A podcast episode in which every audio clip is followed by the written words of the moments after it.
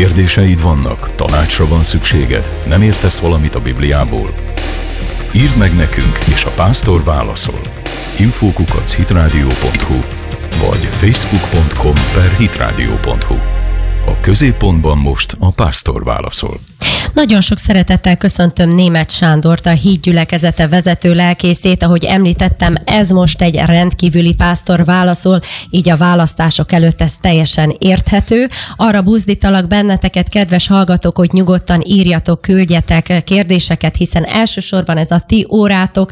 Elérhetőségeink ugye változatlanok, egyrészt Facebook Live-on keresztül is közvetítjük a beszélgetést egészen fél kettőig, úgyhogy Facebookra is lehet küldeni a kérdéseket, vagy az infokukat hitradio.hu e-mail címre, akár be is lehet telefonálni a szerkesztőségünkbe 061 aki szívesen beszélgetne német Sándorral közéleti politikai kérdésekről, van bátorsága hozzá, nyugodtan ja. telefonálhat is. Szervusz Sándor! Szervusz Sandra, üdvözlöm a Hitrádió hallgatóit!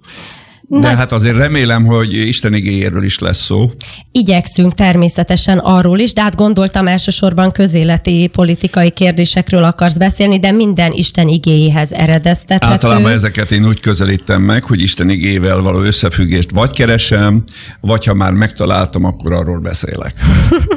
no, de akkor kezdjük azzal, hogy sokan tényleg azt mondják, hogy ez egy nagyon nagy jelentőségű, történelmi jelentőségű választás lesz Magyarországon. Ugye 1990 óta van demokratikus választási lehetőség a magyar emberek számára. Te átélted valamennyit. Osztod ezt a véleményt?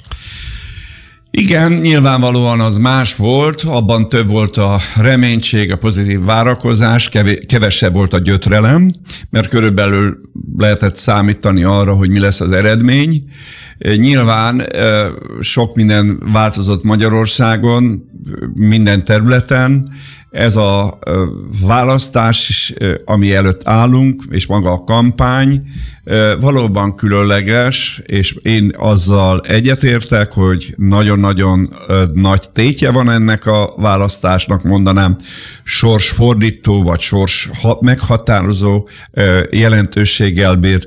De ezen kívül nagyon sok ideológiai, szellemi, morális eleme is van ennek a választásnak, és nem véletlenül, hogy nagyon sokan ö, ö, figyelik, és nagyon sokan elemzik az eddigi eseményeket, sőt azt látom, hogy világméretekben is figyelnek a magyar uh-huh. választás eredménye. Pont tegnap kaptam amerikai keresztény vezetőktől visszajelzést, tehát imádkoznak, figyelik a magyar választásokat, uh-huh. és ö, hát nyilvánvalóan gondolom sejted, hogy milyen eredményt várnak. Igen, sejtem, meg azt is sejtem, hogy te milyen eredményt vársz, akkor elmész szavazni, mert négy éve, ha jól emlékszem, volt egy kis galiba. Hol? Négy éve, amikor szavazni szerettél volna, volt egy nem kis galiba. Nem négy éve, mert nem volt meg a lakcím kártyám. És most megvan, és nem járt le? Hát euh, még utána nézek, de úgy tudom, hogy megvan. Akkor jó is, hogy felhoztuk ezt a témát, mindenképpen ellenőrizni kell a hivatalos okmányokat. Nos, hát akkor beszélgessünk arról is, mielőtt még a hallgatói kérdésekre rátérnék, mert jönnek szép számmal, hogy azért elég sok kritikát kaptál te személy szerint, illetve a gyülekezet is az utóbbi időben, amiért gyakorlatilag kifejezted a nyilvánosság előtt is, hogy melyik pártot kit támogatsz a mostani választások során. Amikor kapod ezeket a sokszor támadásokat, rágalmakat, vagy néha-néha fanyalgásokat, negatív megjegyzéseket, ezek mennyire bizonytalanítanak el, vagy mennyire erősítenek meg? Inkább megerősítettek, mert én ezt elsősorban ideológiai és szellemi harcnak vettem fel, fogtam fel, és tisztában voltam azzal, hogy a híd gyülekezetében nagyon sok olyan ember van, vezetők is, akiknek az elméjük nem újult meg, nem keresztényi módon gondolkodnak, hanem még vagy marxista, vagy posztmarxista módon, nyilván nem szisztematikus rendszerbe gondolkodnak, hanem izoláltan, tehát e vagy eklektikusan, tehát vannak területek, ahol érvényesítik a keresztény kinyilatkoztatás, és vannak területen, ahol teljesen szekuláris, ateista és marxista elvek alapján hozzák meg az értékítéletüket. Ezen a területen a hídgyülekezet nagyon elmaradott a világméretekben az ébredéstől, nyilván azért, mert ilyen a múltja gyülekezetnek, illetve a magyar kereszténységnek, hogy egy ideológiai államban született. Az underground korszak az nem tette lehetővé azt, hogy a, a különösen a kommunista, marxista, ateista háttérbe jövők hívők megújuljanak az elméjükben. És nagyon sok kereszténynek olyan erősség és olyan magaslat és gondolat uralja a gondolkozás módját, amely nem felel meg Isten igéjével. Erre Én hogy ezzel tisztában voltam mindig, csak most láttam megfelelő körülményeket ahhoz, hogy ezzel egy átfogó küzdelmet tudjunk felvenni, tekintettel arra, hogy aktualizálta ezt a választásinak a közeledése, illetve a választási kampány. Uh-huh. Ugye sok keresztény egyén talán nem veszi észre, hogy ezek az ideológiák uralják az elméjét. Ezt hogyan lehet észrevenni az embernek a személyes életében, hogy még mindig ezek a kommunista beágyazottságok irányítják a gondolkodást? Először is ugye ennek megvan a doktrinális alapja, megvan az érzelmi alapja és a mentalitás. Tehát ezt a hármat kell figyelembe venni, és doktrinálisan, főleg értelmiségi háttérből jövőknél van ez meg, akik nem értelmiségi háttérből jönnek, azoknál megvan mentális alapon és érzelmi alapon, illetve az új generáció sem mentes ettől, mert az egyetemeken gyakorlatilag a döntő többsége marxista, marxista, hát... marxista oktatóktól, professzoroktól kapják meg a tudományt, tehát át van ág, itatva Magyarországon még most is a tudományok egy istentelen ateista világnézettel. Csak egy személyes megjegyzés, ugye én a közgázra jártam, és hát aki fogadott, amikor beléptem az aulába a Marx szobor, nem tudom, hogy ott van-e még. Már nincsen ott Már a Marx szobor, de a sok emberben még ben, a fejében, akik ott tanítanak, ben van a Marx szobor. És akkor hogy lehet szabadulni? Tehát hogy veheti észre magát az ember, hogy ezek Hát amikor fogság... konkrét helyzetbe kerül, és választási szituációba, és dönteni kell bizonyos dolgok fölött. Ugye most azt gondolom az egyik nagyon lényeges választási lehetőség, ami, amibe bekerültünk, hogy ateista állam mellett akarunk-e élni, vagy keresztény barát államba akarunk élni. És a keresztény barát államot, akárhogy is kritizálják a Fideszt, a Fidesz képviseli, a többi párt pedig egy ateista államot és ateista alapon álló társadalmi közeget kínál a keresztények számára és ugye ezt, ezt a, azok, akik tradicionálisan is keresztény háttérből jönnek, azok világosabban látják, a kettő között óriási különbség van, de viszont azok, akik kommunista, materista, ateista háttérből jönnek, azok ezekre a kérdésekre azt látom, hogy közömbösek és nagyon sok tanításra van szükség, hogy társadalmi szinten, társadalmi vonatkozásban is észrevegyék azt, hogy milyen lényeges különbség van egy ateista állam, egy ateista alapon álló társadalom, és egy keresztény barát államban, vagy a keresztény kultúrát védelmező társadalomban boldogulni keresztényként.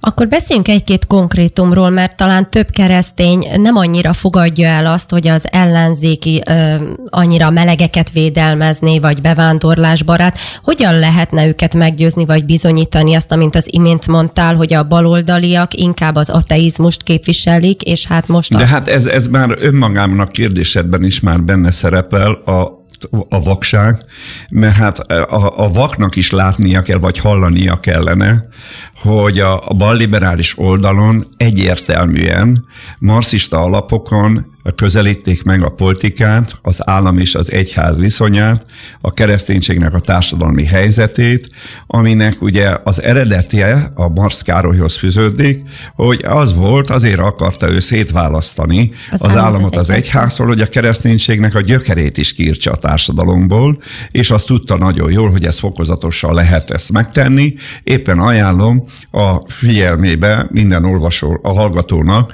a hetek ennek a legújabb cikkét, amely pontosan erről szól, hogy Morvai Maszkárolynak az egyik fő célkütőzése az volt, hogy a keresztény társadalmat és a keresztény államot, ő így nevezte, vagy úgy mondanám én inkább, hogy keresztény, most ugye modern korszakban keresztény barát államot megsemmisítse. Így akarta kiiktatni az embereknek a lelkéből a vallást, illetve a zsidó-keresztény kinyilatkoztatásnak még a gyökerét is. Uh-huh. Mert az úgy vok, ö, ö, ö, gondolta, hogyha megmarad a társadalomban a keresztény kultúrának egy nimbusza, amit az állam esetleg fenntart, mint, mint védelmező, akkor a kereszténység újra meg tud újulni, és neki a fő problémája a keresztény polgársággal volt. A magántulajdonnal volt, az egyéniséggel volt,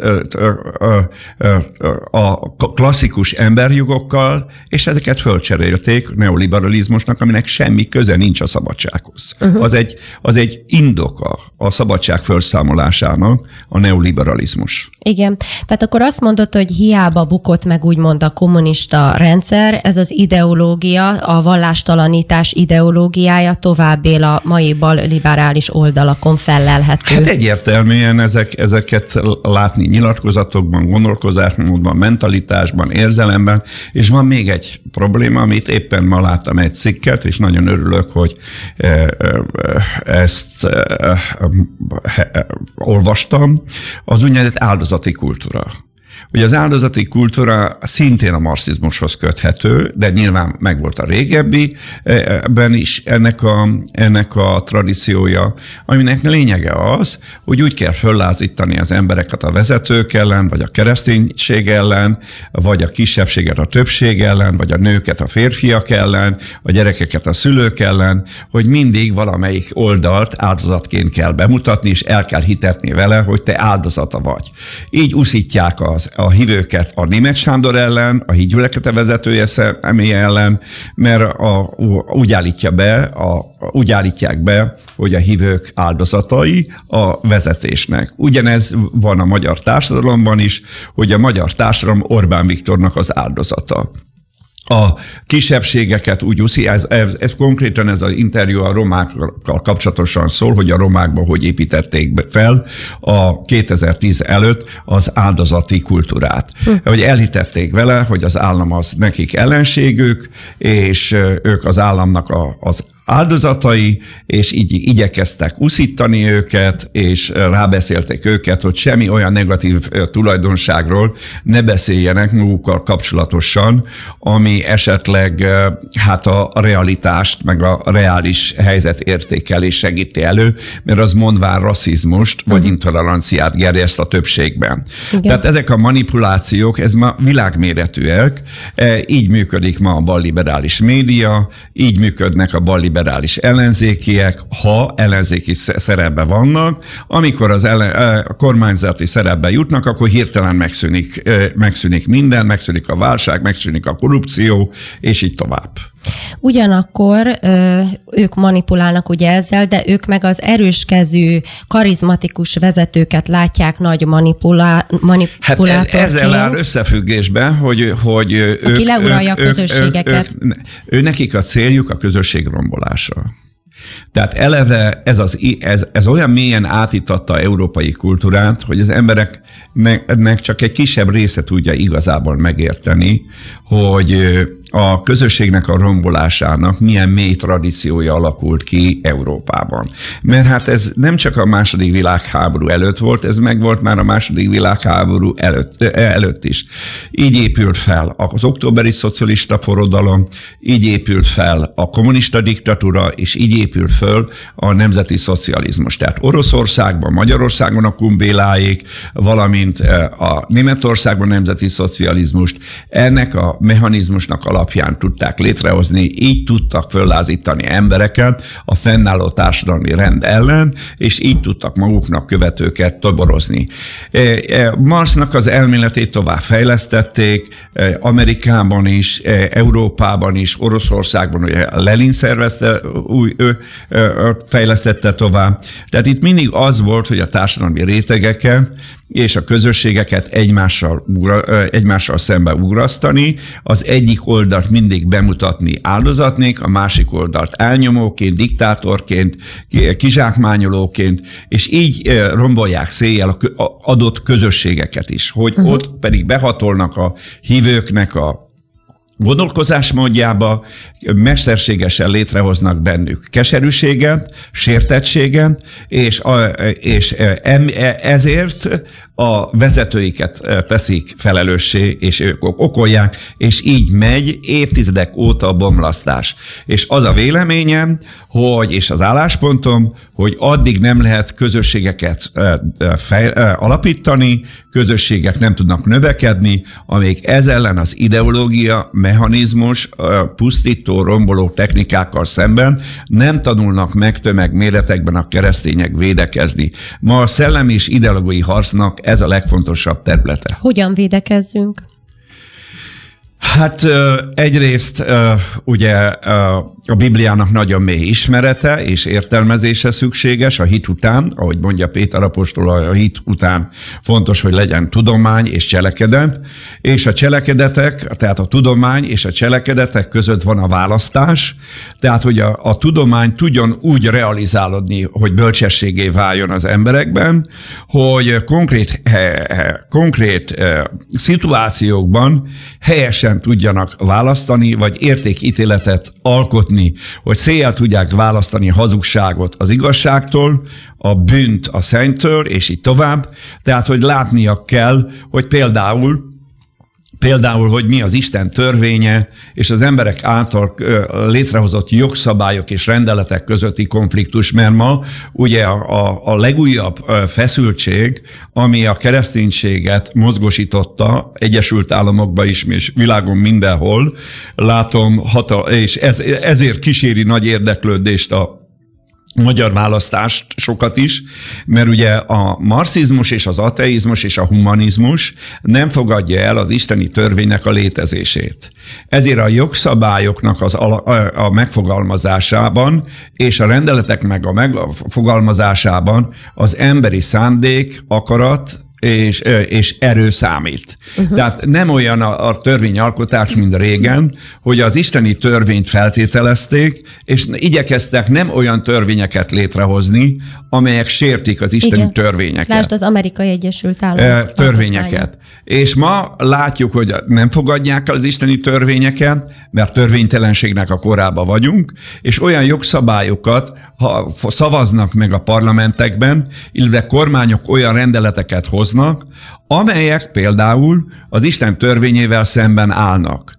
Tehát ez, egy, ez is egy régi történelmi tradíció, hát a Dániel könyvének jelentős része erről szól, ugyanakkor maga Bábel is erről szól, mert Nimrod olyan szokásokat koncepciót hozott be Bábelbe, amivel szembefordította az embereket Istennel. Most meg, meg kellene érteni az embereknek, hogy a jogszabályokkal és a rendeletekkel szakítják el az embereket az élő Istentől, a jogszabályok és a rendeletek játszák ma a középponti szerepet az apostáziában, a jogszabályokat és a rendeleteket pedig politikusok hozzák, ezért a megelőzésre kell tenni a hangsúlyt, hogy nem kell megválasztani olyan politikusokat, amelyek hajlamosak, eh, feltételezhető róluk az, hogy megszavaznak olyan jogszabályokat és, eh, és olyan rendeleteket hoznak, amely az Isten törvényétől való elszakadásra eh, késztetik, vagy ösztönzik az embereket.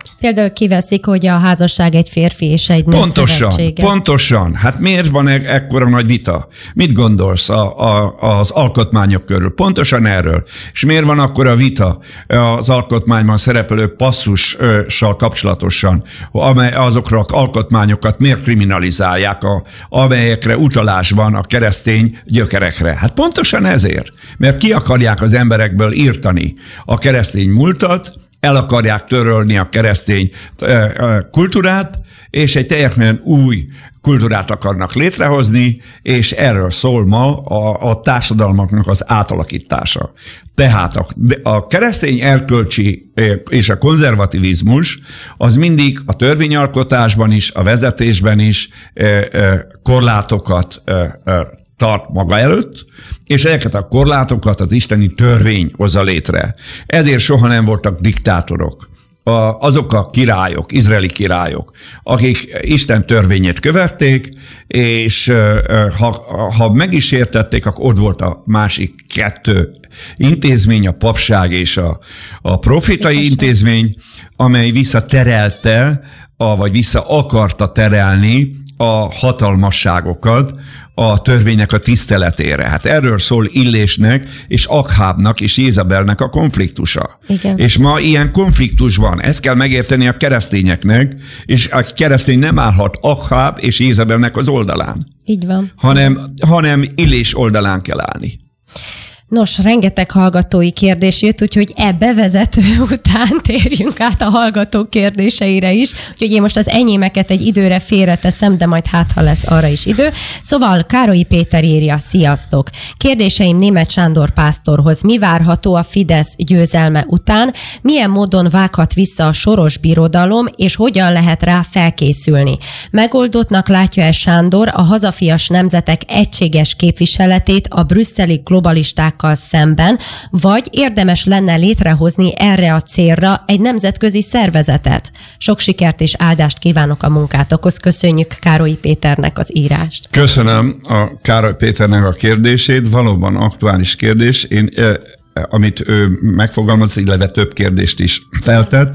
Én azt gondolom, hogy nekünk a legfontosabb feladatunk az, hogyha egy keresztény barát államban és társadalomban élünk, akkor a hangsúlyt az evangéliumnak a hirdetésére, hiteles képviseletére kell tenni, a bűnökből való megtérésre, Istennel való személyes közösségnek az ápolására, építésére, valamint amire utaltam, hogy az embereknek a gondolkozás módja idea megújuljon, és olyan szilárd keresztény értékek alapján álljon, hogy ellen tudjanak állni ennek az agymosásnak, amit soros szervezetek, más szervezetek igyekeznek az emberekben létrehozni. Tehát én azt gondolom, hogy a kulcs mindig a szellem és erkölcsi szinten dől el, és ha a kereszténység nem élősködni fog, és, és kihasználni akarja a keresztény barát államnak és társadalomnak az előnyeit, hanem él, él vele, mint eszközzel, hogy minél több ember az élő Istenhez vezessen, akkor meg vagyok róla győződve, ennek a jó gyümölcsei, üdvös áldásai jelenkezni fognak a politikában. Uh-huh. De úgy önmagában én azt gondolom, hogy olyan túlsúlyban vannak a globalisták, hogy szellemi erkölcsi megújulás nélkül ezt a folyamatot visszaszorítani nem lehet. Uh-huh. A, az Istenek az erős fegyverei szükségesek ehhez, tehát ezért az Isten igényének a hirdetése, hallgatása, tehát Jézus Krisztus személyének a fölmagasztalása, természetesen sok minden összefüggésben van Jézus Krisztussal. Tehát e, ezt szeretném, ha megérteni a Károly is, meg minden a hallgató is, hogy én nem lettem politikus, én, én, én továbbra is, a, amiért ég a szívem, hogy az Isten ügye tudjon előre menni, hogy minél több ember megismerje az Urat, és azt gondolom, hogy ha ez megtörténik, akkor a keresztények valóban sok tudnak lenni a társadalomban, olyan helyzetet tudnak teremteni a működőképes, egységes közösségek által, amelynek az lesz az eredménye, hogy politikai szinten és társadalmi szinten is nagyon nagy ellenállás alakul ki. Először ugye nemzeti szinten, mert ezt azt gondolom, hogy mindenféleképpen sok tanulság van a, van a Fidesznek is az elmúlt hetekből, tehát bizonyos megújulásra véleményem szerint szükség van, még politikai szempontból is, és akkor nem beszéltem az erkölcsiről, de tehát, hogy minél kisebb támadási felület legyen a következő négy évben, uh-huh. mert másképp azt gondolom, hogy négy év múlva nagyon na, nagy baj elé fognak nézni, tehát a környezetüket meg kell tisztítani, de azt is látni kell, hogy ahogy szintén az általam idézett interjú rámutat, hogy 2010 óta összehasonlíthatatlanul több szervezet figyeli a közpénzeknek a mozgását, mint 2010 Tíz előtt. előtt. igen. Tehát ez azt mutatja, hogy nem biztos, hogy több a korrupció, hanem mivel, hogy a soros szervezeteknek a döntő többsége ezzel foglalkozik, hát és más, más szervezetek is, holott előtte csak egy-kettő foglalkozott, az is felületesen. Tehát ez az oka annak, hogy ahogy ez a, egy átlagpolgár azt gondolja, hogy hű, de nagy baj van Magyarországon, én, aki egy kicsit nem mélyen, de kicsit beleláttam a kulisszák mögé 2010 előtt is, azt tudom mondani, hogy én soha nem hittem el, hogy most nagyobb korrupció van, mint előtte. Sajnos korrupció mindig, volt. mindig is volt, nyilván és, nem jó és, ez. És, és nagyok, és jelen pillanatban is, akik itt moralizálnak, szeretném felhívni a figyelmüket arra, hogy a rendszer szintű ö, ö, korrupció, annak az atya, az az ellenzéki oldalon áll. Úgy hívják, hogy Simicska Lajos. És ebben nem tudom, hogy belemenjünk-e. Inkább fölteszem a következő kérdést. Szintén a... Tehát a nemzetközi, visszatérve még a kérdésre, tehát a nemzeti szinten nagyon fontos a, a, a stabilitásnak a megerősítése, és azt gondolom, hogy formálódik, de az az kell, hogy minden nemzetben erősödjön a globalizmussal szembeni ellenállás. Ez ugye az utóbbi években Egyesült Államokban egyértelműen megerősödött, látjuk nyugati európai országokban is, kelet-közép-európai országokban is, és ha ezek megerősödnek, és meg kell érteni ahhoz, hogy, hogy nemzetközi összefogás legyen, kormányzati szintre kell jutniuk, mert egy kormányzati szinten lévő antiglobalista, vagy hát euroszkeptikus a kormány nyilvánvalóan a saját szintjén lévő erőkkel fog szövetséget kötni, vagy összefogni. Nyilván a kérdés arra is vonatkozik, hogyha megnyeri ugye a Fidesz a választást, akkor utána mire lehet felkészülni a globalista nyílt társadalom szemlélet részéről, tehát intenzívebb támadások? Ugyanaz, várhatóak? körülbelül ugyanaz várható, mint Egyesült Államokban.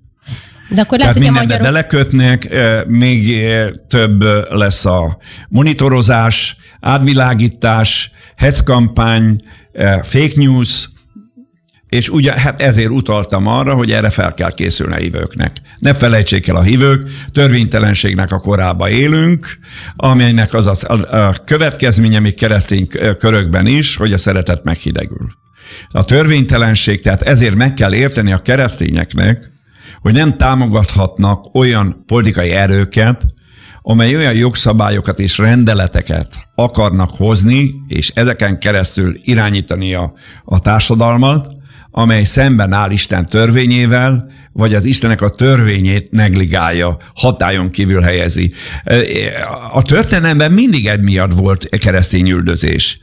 Miért üldözték Dánielt, illetve a Sidrákot, Abednékot, Misákot? Misákot? Azért, mert a király fölállított Nabukodonzer állóképet, és parancsba adta, hogy imádni kell, aki nem imádja, az, az megy a tüzes kemencébe.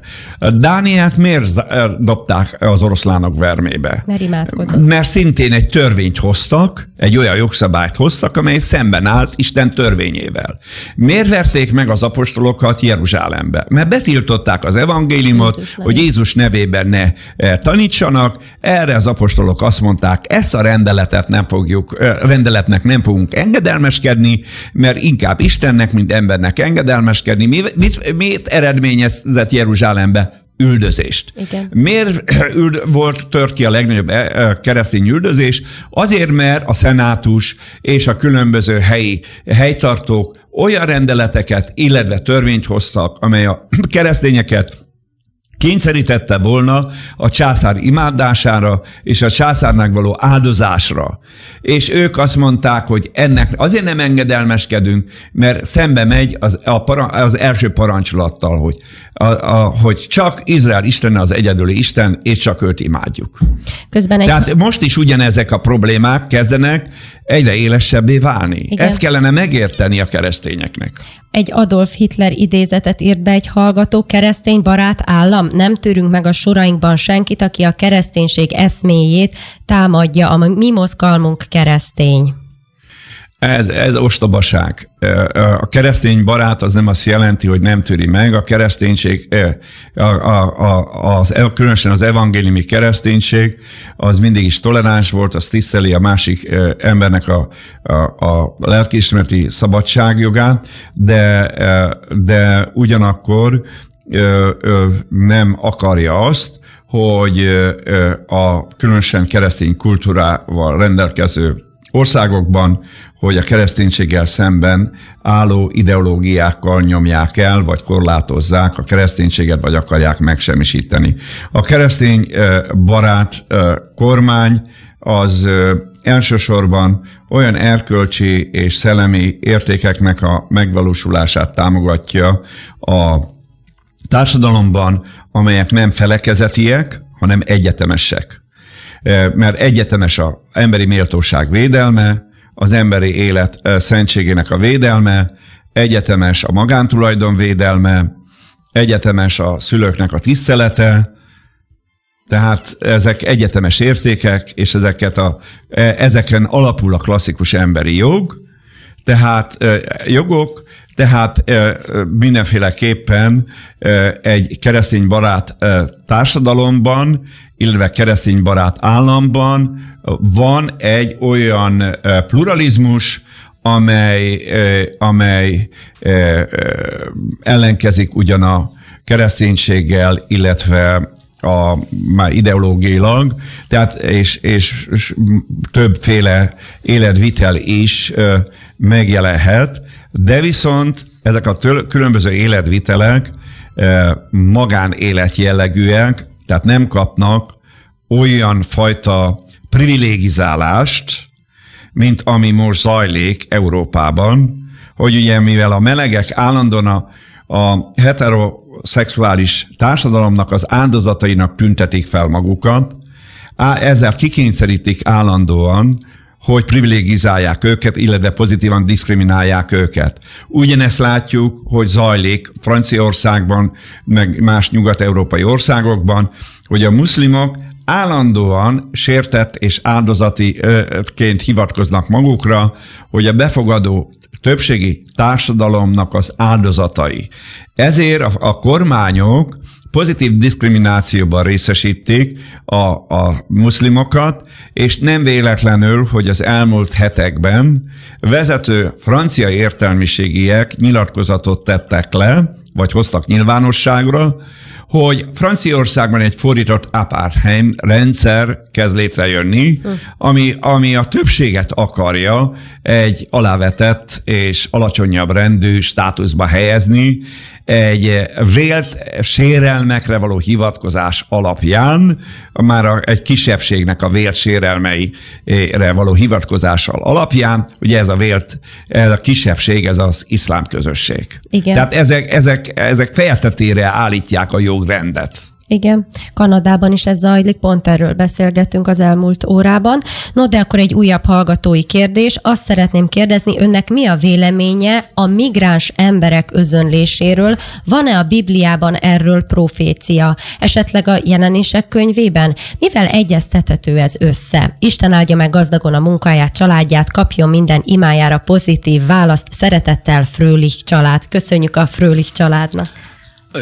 Hát azt gondolom, hogy a Dániel 2 43-44-ben eh, erre való utalás szerepel, ugye ott szerepel az utolsó világbirodalom létrejöttének a, a, a, a körülményei, illetve van egy olyan utalás, amire épül az, utol, az utolsó világbirodalom, és ott arab szó szerepel a Héberben, illetve Arámban, amelynek a lényege a olyan fajta keveredés a dolgoknak, vagy személyeknek, vagy országoknak, nemzeteknek, vagy nemeknek, amelyek lényegileg nem férnek össze. Hm.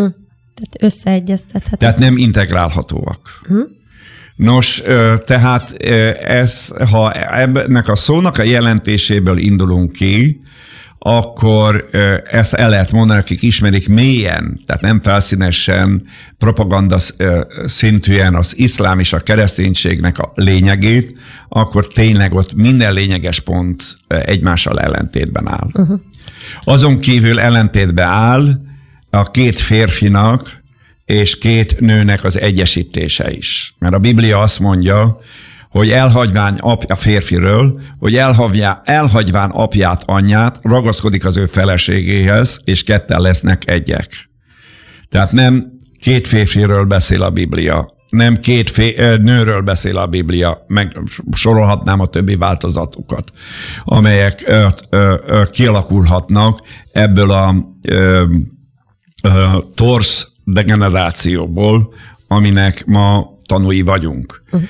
Tehát én azt gondolom, hogy ez a kultúra, amiben már most benne vagyunk, ez összefüggésben van Dánielnek a 2, 43, 43, 44.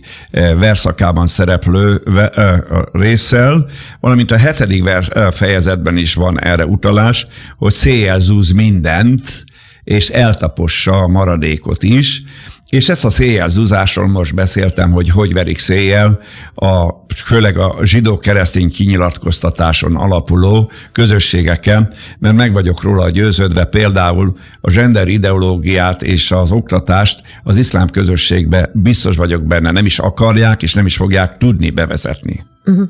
Mert a kereszténységbe be lehet vezetni, mert toleránsak. Igen, a keresztények nyilván mindig is toleránsak. Meg sokszor köz, e, a tolerancia gyakran kapcsolódik a keresztényeknél a közömbösséggel. Tehát nincs benne, az, igaz, nincs, nincs benne az igazság szeretete és a gonoszságnak a gyűlölete. A keresztények minden gyűlölet formát elutasítanak, és nem értik meg, hogy van jó gyűlölet. Ez a bűngyűlölet és a gonoszságnak és a hazugságnak a gyűlölete. Halálgyűlölet. A, a halált is gyűlölni kell, mert ellenség, azt mondja a Biblia a gonosz gyűlölni kell, a sátán démonokat gyűlölni kell. Mivel a keresztényeket nem tanítják meg gyűlöletre, csak elfogadásra, szeretetre, ezért kialakul a rosszal szemben egy rossz közömbösség. És hát ugye sokszor megkapott te is, illetve a gyülekezet, hogy szeretetlen, amiért negatív kritikával illeted a, a migráns mozgalm, tehát a bevándorlás jelenségét. Jézus azt mondja, Jézus Krisztus azt mondja, hogy a törvénytelenségből származik a szeretetlenség, tehát hogyha nincs törvény, nincs rend, tehát a szeretet ott van, ahol az Isten törvényét betöltik, és az Isten törvény alapján rend van, tehát azokban a gyülekezetben van szeretet, ahol pedig nincs ez meg, tehát nem félik Istent, és nem tisztelik az Istennek a törvényét, és ezzel kapcsolatosan ellentétes dolgokat mondanak és hirdetnek, ott a szeretet csak ürügy, indok arra, hogy föllázadjanak Isten igéje és tökéletes akarata ellen. Tehát akkor azt mondod, hogy nem szeretetlenség, hogyha az ember nem akar például Magyarországra bevándorlókat beengedni. Hát én így pontosítanék, konkrétizálnék, tehát nem akarnak a keresztények olyan hamis vallást és olyan hamis ideológiákat képviselő közösségeket betelepíteni és pozitív diszkriminációban részesíteni, ami az értékeiket, erkölcsi, szellemi értékeiket, nemzeti tradíciójukat, önállóságukat, etnikai jellegüket, és vagyontárgyaikat, földjüket, nek a, a, a tulajdonlását kockáztatja és veszélyezteti. Az iszlám az 1500 éves történelmében az bizonyítja, hogy erre viszont a európaiak számára igenis jelent veszélyt. Igen. Aki ezt száfolja, annak azt kell mondanom, hogy történelmietlen a gondolkozása. Vegyen történelem órákat, igaz, a 150 éves török uralomról. Nos, a fidesz kapcsolatban több kérdés is érkezett, például, hogy mi van akkor, ha az ember lelkiismerete nem engedi, hogy a Fideszre szavazzon a, a lelkiismeret az lehet romlott és lehet az igazság alapján működni. Tehát önmagában, hogy valaki a lelkismeretére hivatkozott, nem e, egy értékre hivatkozik.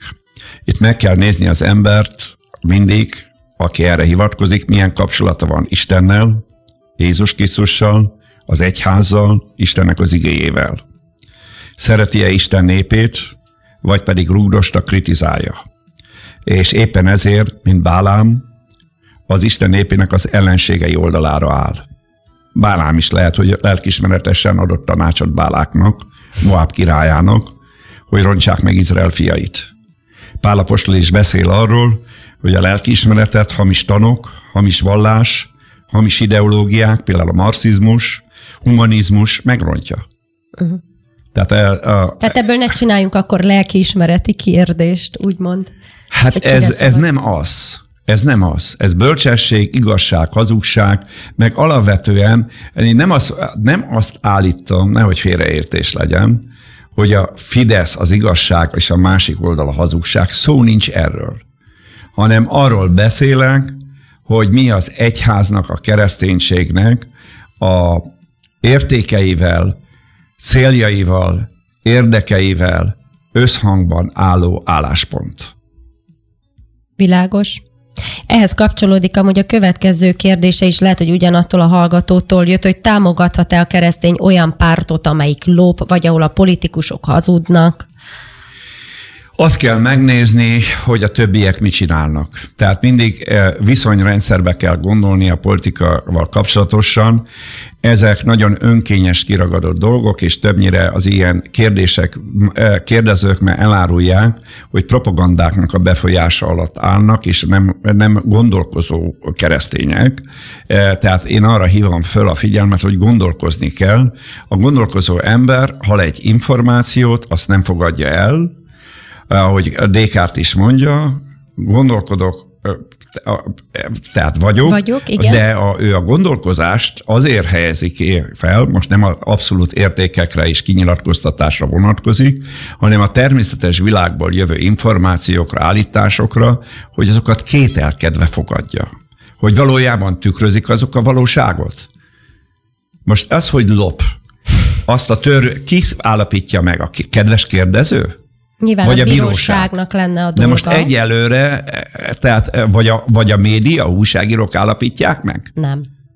Tehát egyszerűen el kellene gondolkodni, tovább kellene menni a propagandán, és nem szabadna a propagandának a csapdájába, kátyújába, mocsarába a keresztényeknek vergődni. Hát mi lesz akkor, ha bemondás alapján bélyegeznek meg embereket? Miért a kérdezőről nem lehetne azt állítani, hogy ő meg azért ékért tesz fel ilyen kérdést, mert lop, ő is lop, tehát értitek, tehát, hogy, hogy ezzel az egész társadalmat alá lehet ásni, az igazságosságot minden tökre lehet tenni, ha bemondás alapján emberekről, vagy akár közösségekről elhisszük azt, amit állítanak az emberek. Azért kell mindent megvizsgálni. A megvizsgálat után pedig az egész rendszerhez viszonyítani. A másik dolog pedig, hogy tisztába kell lenni még egy nagyon fontos bibliai tényel, hogy a hatalom, az állam és az államnak a vezetői mindenkorra vonatkozik bűnös emberek. Romlott emberek, a legtöbbje nem újjászületett keresztény, nem megváltott keresztény, és ezért a hatalom gyakorlásával kapcsolatosan tapasztalni visszaéléseket folyamatosan, erköstelenségeket is, és így tovább, ezt látjuk a világtörténelemben, csak igazából egyet tudnék kiemelni, akit szívesen elfogadnék magyar miniszterelnöknek. Jézus. Így van, Jézus Krisztust. Tehát, más, más ember nem jutott valahogy most. Más nem nem tudok mondani. Tehát éppen ezért a mérlegelés tárgyát, tárgyát, tárgyát az képezi, hogy mihez viszonyítom a bűnöket. Hát most Amerikában is ugye ez egy nagy vita Ja, Trump körül? Hát ugye prostituáltakkal, pornoszínészekkel volt ö, ö, bűnös kapcsolatban, és akkor ugye verik a keresztények fejéthez az, hogy hogyan tudtok ti ilyen Ezzel embert támogatni. Igen. Hát a keresztények nem akarják támogatni Trumpnak a, a erköstelenségét, házasságtörését, de mit tudnak csinálni? Imádkozni, és miért szavaztak rá? Azért, mert keresztény barát elnök mert védelmezi őket a sok mindennel szemben, ami, ami a kereszténységnek, amerikai kereszténységnek fontos. De ez nem azt jelenti, hogy a Trump, Trump nekik valami vezetőjük, vagy azonosulnának vele. Azonosulnának vele, sajnálják, hogy ilyen a magánélete, de imádkoznak érte. A másik dolog, ami miatt érgalommal fordulnak feléje, hogy látják, hogy igyekszik úgymond Isten fele közeledni és megtérni. Hát ezért ugye Pálapostól azt ajánlja, hogy nem megbélyegezni kellene keresztényeknek a vezetőket, különösen olyan vezetőket, akik barátságosak feléjük, mert lehetnek gonosz vezetők is helyettük, hanem imádkozni kellene értük, hogy megtérjenek, uh-huh. ne lopjanak. Igen. Ugye akik kritikusaink szokták mondani, hogy miért kell bűn és bűn között különbséget tenni. Tehát, hogy vannak súlyosabb bűnök, mondjuk egy kormány, egy állam részéről, illetve kevésbé hát most a, szintén, ez, ez, e, erre, erre megint igen, so gyakran elhangzik, különbséget kell tenni a bűn között. A, a levedetesen az, hogy a bűnöldöző szerv tud-e dolgozni, vagy nem. A bűnöldöző szerv, ugye kettő, van az államnak, a rendőrség, meg ehhez kapcsolódó még állami szervek, és van az igazi egyház, az igazak. Nem mindenki igaz keresztény, aki nem bűnöldöző, az nem az. De mi hogyan tudjuk a bűnt, bűnt visszaszorítani társadalommal? Egyrészt Isten igéjét betöltjük, betöltjük a törvényt, és Jézus Krisztus evangéliumát hirdetjük. Tehát, a, és éppen ezért az veszük figyel a legfontosabb szempontnak a hatalommal kapcsolatosan, hogy biztosítják-e a kereszténységnek ezt a tevékenységét, vagy pedig be akarják zárni imaházakba, templomokba, hogy ne legyen befolyásuk a társadalomra. És erről beszélünk most. A Fidesz nem szentekből áll. Mint ahogy egyik pártnak a tagja is sem Így valószínű. Van. De a, a különbség az, hogy a Fidesz engedni, engedi az, a kereszténységnek és a pünkösdi karizmatikus keresztényeknek is az evangélium hirdetését. Tudom, hogy vannak, akiket megfosztottak az egyházi státuszból, de ők is hirdethetik az evangéliumot, tehát bérelhetnek ingatlanokat, konferenciákat tarthatnak, evangelizálhatnak, keresztel, eh, megkeresztelhetnek eh, embereket, tehát eh, alapvetően a vallásszabadság működik, az, ezen a közösségi szinten, hogy, hogy kategorizálja a törvény a egyházakat, illetve vallási közösséget, ezen valóban lehet vitatkozni, de most az alapvető dolog mégis az, hogy van-e a keresztényeknek lehetőségük arra, hogy a társadalmat befolyásolják, vagy pedig olyan hatalom van, amely szisztematikusan és tudatosan el akarja szeparálni a társadalomtól őket, bizonyos foglalkozásokat nem is enged nekik választani, és bizonyos tisztségektől el is tiltja őket. Nyilván rejtett és titkos rendeletekkel. Hm. Igen. Nos, az a jó hírem van a hallgatóknak, hogy egy órakor, tehát hamarosan jönnek a hírek, de egy óra után folytatódik még a pásztor válaszol német Sándorral, folytatjuk ezt a témát, és lehet, hogy lesz egy meglepetés vendégünk is. Lesz. Valószínű, hogy lesz, igen. Nos, akkor hallgassuk meg Olá Gergőtől a Mosoly című dalt, és még nyugodtan írjatok, kedves hallgatók, kérdéseket akár a Facebook oldalunkra, vagy hívhattok bennünket telefonszámunk 061 431 70 10. Most a középpontban a pásztor válaszol. Folytatódik a rendkívüli pásztor válaszol vendégünk, továbbra is német Sándor a hídgyülekezete vezető lelkésze, és csatlakozott egy kedves meglepetés vendég is, aki nem más, mint német Judit családban maradt ez a mai beszélgetés is.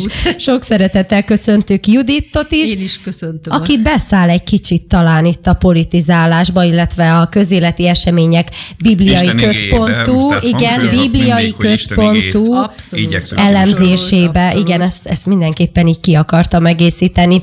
Szóval a, majdnem azt mondtam, hogy édesapámtól, tehát Sándortól már kérdeztem. Igen, hivatalosak vagyunk, ugye? Igen, hogy fontosnak tartja ezt a választást. Te hogy állsz a mostani vasárnapi abszolút, választáshoz? Abszolút létkérdésnek tartom ezt a választást. Talán nem is emlékszem, igaz, hogy nem túl hosszú demokratikus választási folyamatban, uh-huh. amit átéltünk, mert ugye az életünk első 40 évét nem éppen így töltöttük, hogy szabad választások voltak, de a szabad szabad választások folyamatában sem. Nem volt ilyen izgalmas? Nem, soha. Még a rendszerváltáskor sem. Gyötrelmes se volt ilyen. Nem, nem. Tehát ennek olyan tétje van, amit nem gondoltunk volna soha, nem is álmodtunk volna soha, és úgy fehéren-feketén lehet látni, hogy mi a tétje, ez a megdöbbentő benne. Hát van, aki fehéren-feketén látja, van. igen, mondja csak. Nem, igen, igen, egyetértek vele, hogy nyilvánvalóan uh, Jutka régóta figyeli a nemzetközi politikai folyamatokat, nagyon sok újságot olvas és oldalt, és nagyon jól ismeri a keresztény világnézeten alapuló áll, alapon álló valóság értelmezést, és nem lepődök meg, hogy neki ez a választás fehér-fekete, de viszont igen, az a helyzet, hogy Magyarországon nagyon sok keresztény számára ez bonyolultnak tűnő kérdés, meg kihívás, és sok esetben ugye, ahogy az első órában is hallotta, hallottam a kérdésekből, hogy morális alapon álló ellenvetéseket fogalmaztak meg, vagy fogalmaznak meg, amit én nem vitatok. Uh-huh. Igen, ezt több, többször hangsúlyozod, mert hangsúlyozni Tehát amit kell. én nem vitatok, hogy itt nem szentekről beszélünk, de újra szeretném ismételni, hogy a politikai választás soha nem arról szól. Én hiszem az, hogy Jézus Krisztus a politikai hatalmat is megváltotta, és azért jön vissza királyok királyaként, mert a látható világban is átveszi a sátántól a hatalmat, mert a sátánt a Biblia e világ istenének nevezi, amiből azt kell, hogy következtessük, hogy nagyon nagy befolyása van a politikai hatalomra.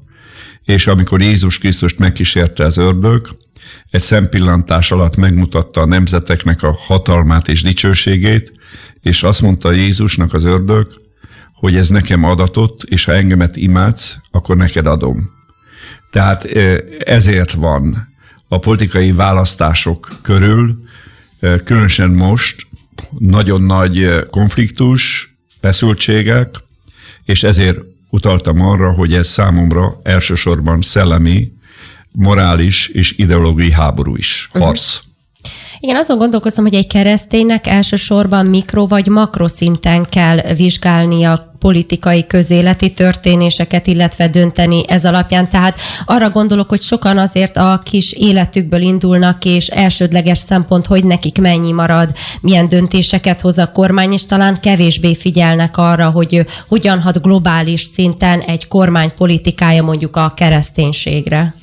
Hát nem feltétlenül kell most a között a kettő között választani Magyarországon, mert hát eléggé családbarát politikát is folytat a mostani kormány, tehát nem látjuk azt a különbséget, hogy például az előző ciklusban, amikor más kormány volt, akkor az embereknek jobb sorsuk volt, vagy többet kerestek, vagy több lehetőség volt. Hát éppen az ellenkezőjét lehetett például a devizahitelesektől hallani, és másoktól. Igen, azt sokan elfelejtik elmondani, hogy azért nagyon sok magyar azért hagyta el el az országot, mert brutálisan eladósodott a, a adósságválság következtében. Igen, és az az a 2008, illetve hát a 10 előtti időszakhoz kötődött, tehát most nem hiszem, hogy ilyen kérdésekről kell a keresztényeknek dönteni.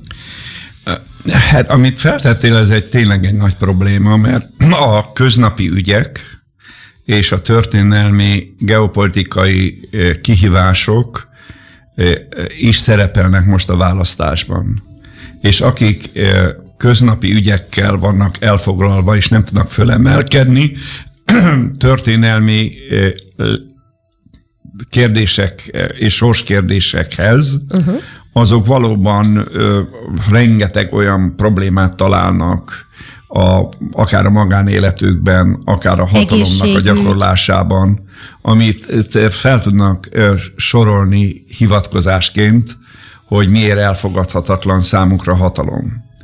Én ezt nem vitatom, hogy az emberek a hétköznapi életben rengeteg gonddal és problémával ütköznek, találkoznak, birkóznak. De hát erről maga is Jézus beszélt, és Jézus hangsúlyozza, hogy ez hatalomtól független.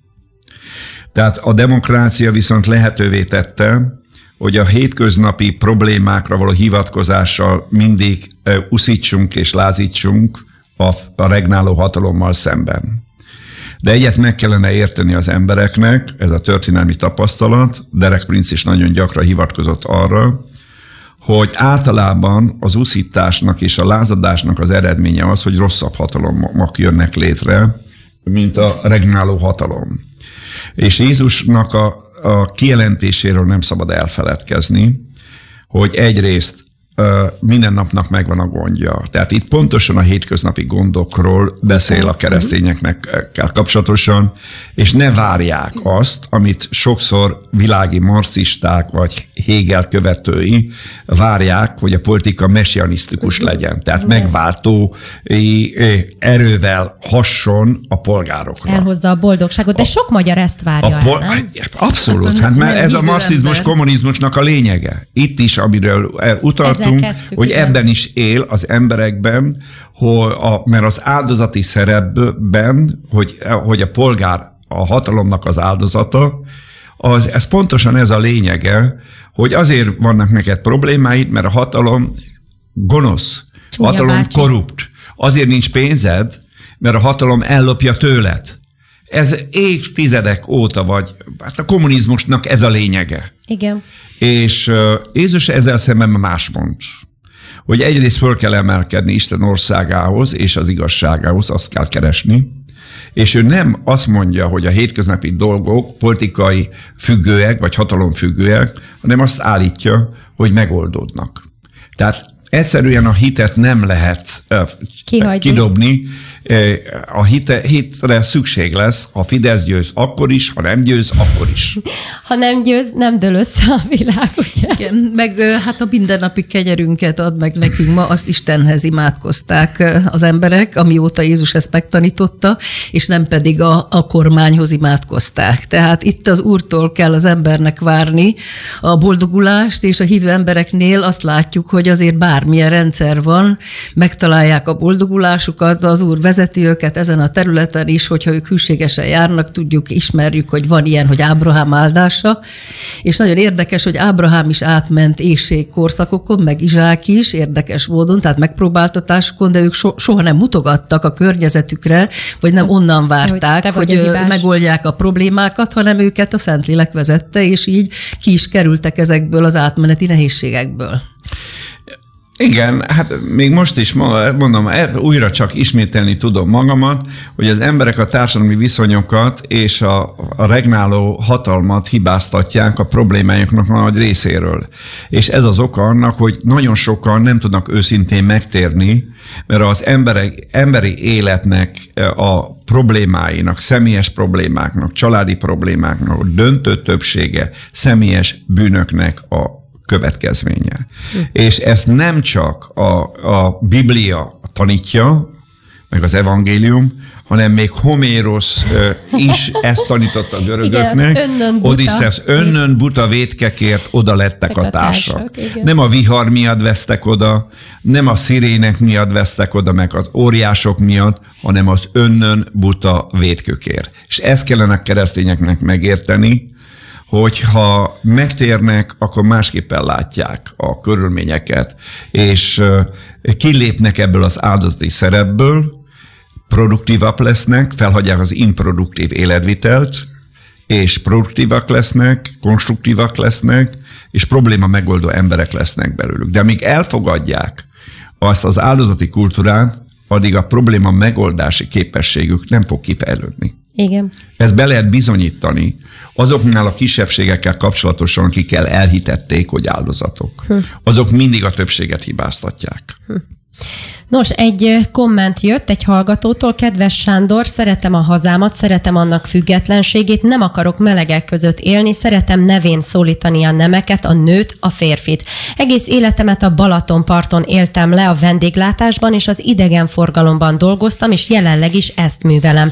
Szeretem a turistákat, de nem olyan fejkendőben, ami az egész arcát takarja. Nagyon jó a Balatonban vízkeresztséget tartani. Meghallgattam a külügyminiszter, a belügyminiszter, a gazdasági miniszter urak kampánykörútjai során tartott beszámolóit és a jövőbe mutató terveiket is. A kérdésem az volna, hogy miért kellene nekem másra szavazni, mint a Fidesz. Lelkész úr, tud valami mást javasolni? Üdvözlettel László Balatonalmádiból. László, nem tudok okosabbat mondani, mint te, amit mondtál. Ti is szeretitek a Balatont, azt elmondhatjuk. Így van. Igen, így Igen. van. Nagyon hálás vagyok, hogy Balaton Magyarországon van, és szeretném is, hogy Magyarországhoz tartozom Balaton, és birtokolják a magyarok a Balatont, és úgy van, én is szeretem nagyon a vendégeket, nagyon nagy öröm számomra, amikor látom, hogy nyaranta, vagy ugye hévizen, szinte minden évszakban nagyon sok nemzetnek a fiai jól érzik magukat, és áldást jelent nekik Magyarországon való tartózkodás. Nekünk ez nagy áldás, hogy a vendégeinket meg tudjuk vendégelni, kellemes és áldott napokat tudunk szerezni, és biztos vagyok benne, hogy a vendéglátóiparban dolgozó azt gondolom testvérünk, és neki öröm, amikor jó ízűen elfogyasszák az ételt, és megdicsérik azt, hogy nagyon jó volt a kiszolgálás is, és az étel is. nagyon jó éttermek vannak a Balaton környékén. Igen, és van egy békesség atmoszférája is a Balatonnak, tehát valóban a fáradt ember megpihenhet, és valóban nem lenne jó, ha ebben lenne egy változás. Igen, ez is a tétje a mostani vasárnap. Hát érdekesen összetett dolog ez, de valóban, hát a, amit látunk, ami Nyugat-Európában történik, nagyon jó lenne, mert ugye hát most már egyre több cikket lehet látni, hogy fegyverek árnyékában kellett a húsvétot megünnepelni, vagy karácsonyi vásárokat tartani, állik felfegyverzett katonai csoportok mellett rendőrautók közepette, hát azért talán ennél jobban is meg lehet ezeket rendezni. Nem csak ilyen szép kommenteket kapunk, több hallgatótól megkaptad, Sándor, hogy megvett a Fidesz kilóra pénzért. Megvett a Fidesz? Én megvásárolt ember vagyok, ezt elismerem, de Jézus Krisztus vére által vagyok megvásárolva. Jézus. A bűnnek a rabszolgaságából, hogy Isten igazságát szolgálja, és igyekszem eh, az igazságot nem csak doktrinálisan használni, hanem a gyakorlati eh, dolgokra, eh, pragmákra, dolgokra is vonatkoztatni, mert ugye a dolgoknak a kezelése és a, a gondoknak a megoldása, az pontosan az igazságnak a gyakorlati eh, alkalmazását val áll összefüggésbe, és pontosan ezért az elmúlt percekben gyakran szenvedélyesen, de nem akarom a, a tam senkit sem megsérteni, de az igazságot szeretem szenvedélyesen képviselni és hirdetni. Ezért mondtam, mert azt gondolom, hogy a mai helyzetre nagyon sok olyan igazság vonatkozik, amit a döntésben, választásban helytelen lenne figyelmen kívül hagyni. Uh-huh. De akkor még egy picit elemezzük ezt a Fidesz gyülekezet anyagi kapcsolatát, mert ugye volt egy támogatás, ami sokaknál kikapcs- kiverte a biztosítékot, és a, úgy értelmezték ezt, hogy na ezzel teljesen a Fidesz kifizette a gyülekezetet. Az igazság az, hogy ebből még egy forintot nem kaptunk, de többször elvertek bennünket emiatt, és állandóan ütlegelnek ezzel. Én azt gondolom, hogy teljesen jogszerű volt, nem a hídgyüleketek kapta, hanem a hídgyülekete által fenntartott oktatási intézmény, a Szent Pál Akadémia kapta. Ez egy fejlesztési támogatás. Igen, könyvtár, és egy, egyéb hát konkrét célokra, ami hát más Bárki egyházak pályázhat. számára ugyanúgy adatik, tehát itt tulajdonképpen az elismertségünkről van csak szó. Hát amit, a hivatalos el, el, elismertségünk amit áll, kapcsán. Állami tulajdonban, magántulajdonban lévő, az talán keveset kap, de állami tulajdonban és egyházi tulajdonban lévő oktatási intézmények kapnak. Igen, ez természetes, hogy így van. Tehát vannak, ahol ingyen kapnak ingatlant. Hígyüleket, de nem kapott ingyen ingatlant. Most Soha is arról van szó, hogy két romos ingatlannak a felújítására kaptak, kapott a gyülekezet ígéret, maradjunk ígéretet, meg van egy elvi döntés, de abból még egy forint nem realizálódott. És hát eddig gondolom nem vitte túlzásba a kormány a gyülekezet intézményeinek a támogatását? Nem. Ilyen szinten sem? Nem nem, mindent, mindent a gyülekezet magán erőből, önkéntes adakozásból hozott létre. Dicsőség Istennek, hát mert pontosan ez a lényege, hogy a hídgyülekezete és német Sándornak a magatartására elétől fog volt az a jellemző, hogy én elhatároztam a megtéréskor, hogy én nem fogom az áldozatot játszani, meg az üldözött embert játszani, hanem mindig arra teszem a hangsúlyt, hogy meg akarom oldani a problémáimat. És tudatosan fejlesztettem a személy személyiségemet úgy, hogy probléma megoldó ember legyek, és nem akarom másokat nyüstölni, hogy oldják meg helyettem a problémákat. És azt gondolom, hogy ez a mentalitás, az a dolgokhoz való hozzáállás is segített abban, hogy Isten kegyelméből hát tudtam valamit tenni talán az Isten népéért meg a, meg a családomért, a gyermekeimért, mert szerintem hát az Isteni a dicsőség, de itt a Jutka nem szápolhatna, de a házasságunk de is, szápol. és úgy a, a családunk is, ami ugye unokákkal, hát minden működőképes. Hála, legyen Hála az Úrnak, igen, de még és, akkor... És, és, és nagyon örülök még egy dolognak, hogy most a családról beszélünk, hogy ugye családcentrikus és családtámogató politika tehát folytatnak. Most, ahogy jöttem a, a rádióhoz, hallottam egy e, testvérnek a e, elbeszélését, vagy bizonságtevését, hogy miért fog a e Fideszre szavazni. Na is miért? Egy újabb indek. Hát 60 ezer forintot megsporoltak neki mert átírhatta a feleségére az autót, és eltörölték a öröklési illetéket, és most ingyen át lehet iratni. Tehát a, a férjed, belül, a férjed átirathatja az autóját neked. Szólok régebben meg, a, régebben meg fizetni kellett volna.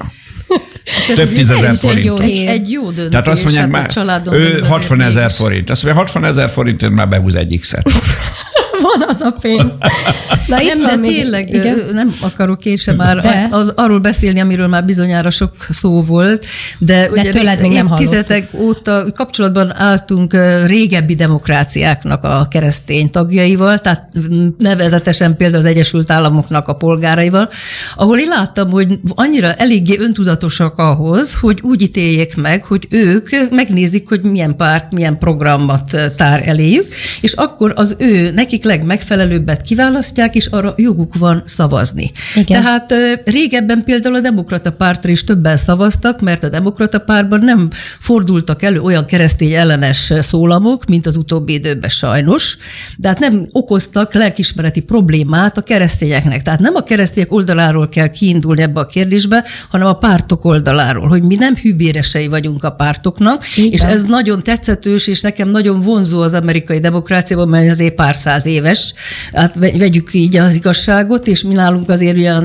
25-28-30 éve lesz, hogy demokráciáról beszélhetünk, tehát van némi tanulnivalunk, és én láttam azt, hogy ott a szavazópolgár az egy, az egy felelős öntudatos. személyiség, öntudatos, és ő nem egy, egy szidnivaló személy, hogy miért kell neki erre vagy arra a pártra szavazni, tehát ők nem állítják pellengére, hogy kiért szavazott, hanem ő, neki joga van eldönteni, hogy ennek a pártnak a programja megfelel megfelel az én világnézetemnek, vagy nem.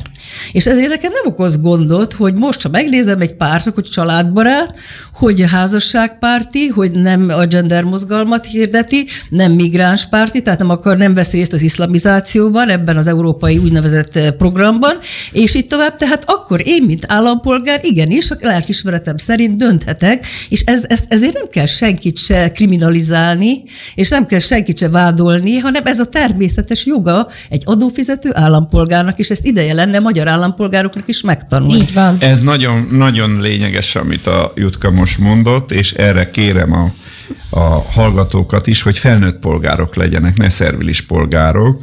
A polgárság annyit valóban azt jelenti, hogy ő az úr. A a miniszter, miniszteri is ugye hát a, a szolgálatból származik, Igen. hogy ő neki kellene szolgálni. Nem mi Tényleg, vagyunk minisztérium, a... minisztri szó. Nem, nem mi vagyunk a politikának és a hatalomnak a szolgái. Hatalom a demokráciába az tényleg közszolgálat. És te megszemenőkig egyetértek, ami elhangzott, hogy a szemléletünket ezen a területen is meg kell újítani, és eb- ezen a területen is nagyon sokat tudunk tanulni, olyan ö, ö, letisztult, konzervatív alapon álló keresztényektől, akik, ö, akik tényleg a hatalmat partneri viszonyba látják. Tehát nem alá fölé rendelésbe, hogy most nekem van kötelezettségem, nincs uh-huh. kötelezettségem. Ha most én a Fideszre szavazok, én nem kötelezem el magamat, hogy 2022-ben Ez nem Fideszre házasság, ez nem örökhűségről szól. Én, én elköteleztem magamat Jézus Krisztus mellett, és azt soha nem fogom megváltoztatni, de a politikai pártoknál azt nézem, hogy mi a kínálat. Mind az étteremben. Vannak kedvenc étteremem, de mindig megnézem a menüt, hogy mit kínál meg azt is megnézem, hogy mire van szükségem. Uh-huh. És úgy választok. És hát engedtessék meg, hogy ezt szabadon föl is vállalt, nem? Így van. A hatalom kínálja a menüt. Igen. És, és igen, igen nem csak röviden, igen. csak annyit, hogy a változások vannak, és ezért kell mindig valóban időről időre, amikor választási időszak van, megnézni, hogy változott-e annak a bizonyos pártnak a, a viszonyulása például az én lelkismereti dolgaimhoz, vagy nem.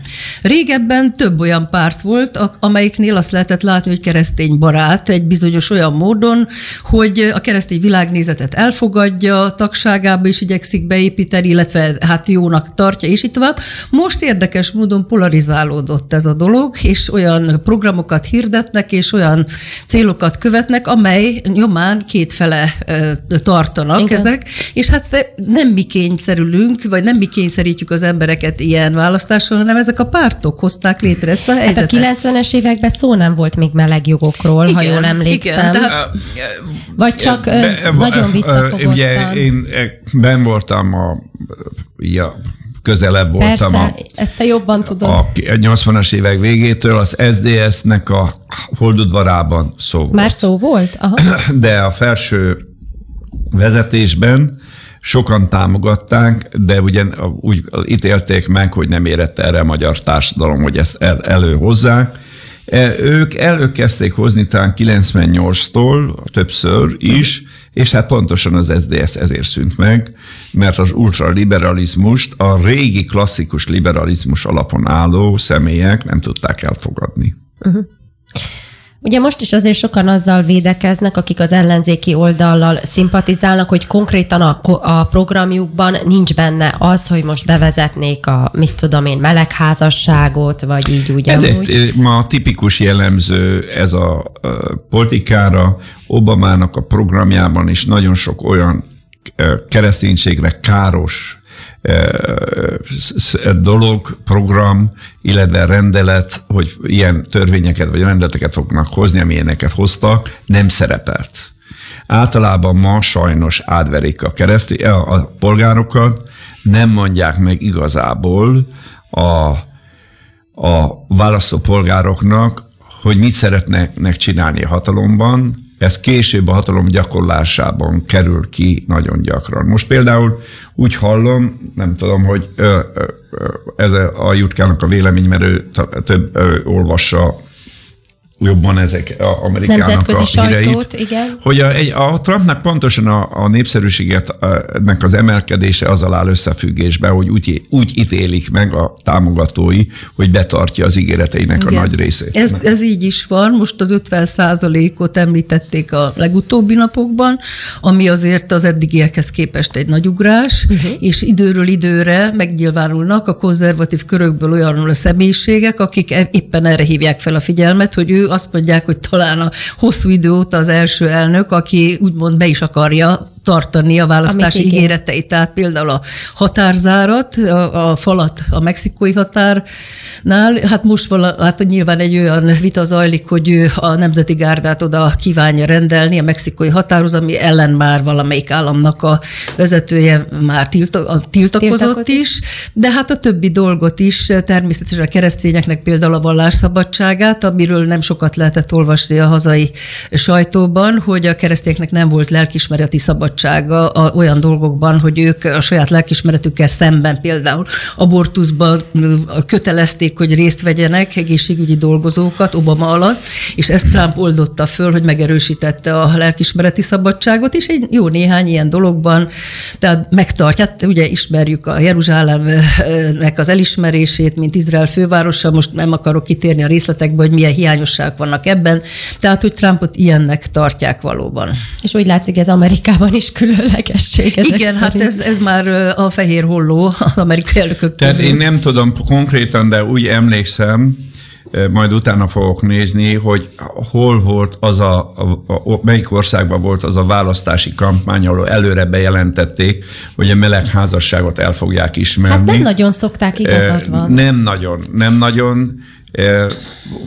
Voltak erre utalások, de hogy e megjelentek meleg közösségekbe, de így konkrétan, hogy el, elmondták volna, hogy miről van szó, és megértették volna a polgárokkal, az nem volt. Vagy pedig, ha be is mondják, akkor nagyon ügyelnek arra, hogy a választási kampány ideje alatt a közbeszéd úgy legyen tematizálva, hogy a fontos dolgok ne, e, ne terelődjön a társadalomnak a központi figyelme, hanem csak egy réteg foglalkozzon vele.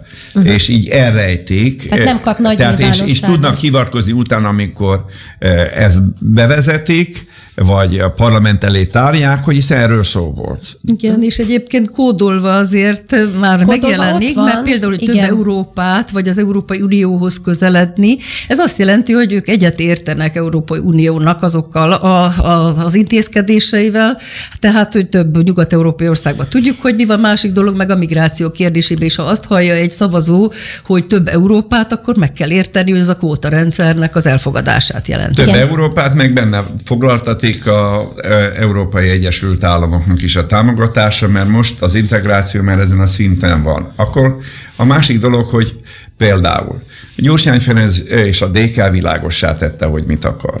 Igen. Az más kérdés, hogy a balliberális újságok nem írnak erről. A, az is világos, egy réteg figyel oda, bizonyára nem sokan, hogy a zuglóban e, támogatták, illetve engedélyezték a mecsetnek a létrejöttét, tehát, és hát tudjuk nagyon jól, hogy a világnézete felfogása milyen a, a MSZP-nek, a, a miniszterelnök jelöltjének. Szerint. Tehát joggal gyanús, gyanakodnak az emberek, hogy, és az, a, pardon, hát bejelentette, hogy az alkotmány hatályon kívül akarja helyezni. Ja, azt abszolút bejelentette. A, amelyben szerepel a, egyrészt a keresztény örökségre, tradícióra való hivatkozás, szerepel a benne, hogy egy férfi és egy nő házasság, illetve szövetségen alapul a házasság. Tehát akkor miről van szó? Az, az egy más kérdés, hogy e, ez elhangzott, de nem foglalkozik vele a média. Meg egy kis az, ezen kívül a LMP-nek a, a, a miniszterelnök jelöltje is elmondta, hogy hogy a, támogatja a melegházasságot, de most talán még az elkövetkező négy évben nem vezetnék még nem be. rá a magyar de stb. De hát ez, ez, ezt a beszédet hallottuk már. Tehát itt Jobbik talán az mondta konkrétan, hogy nem támogatja.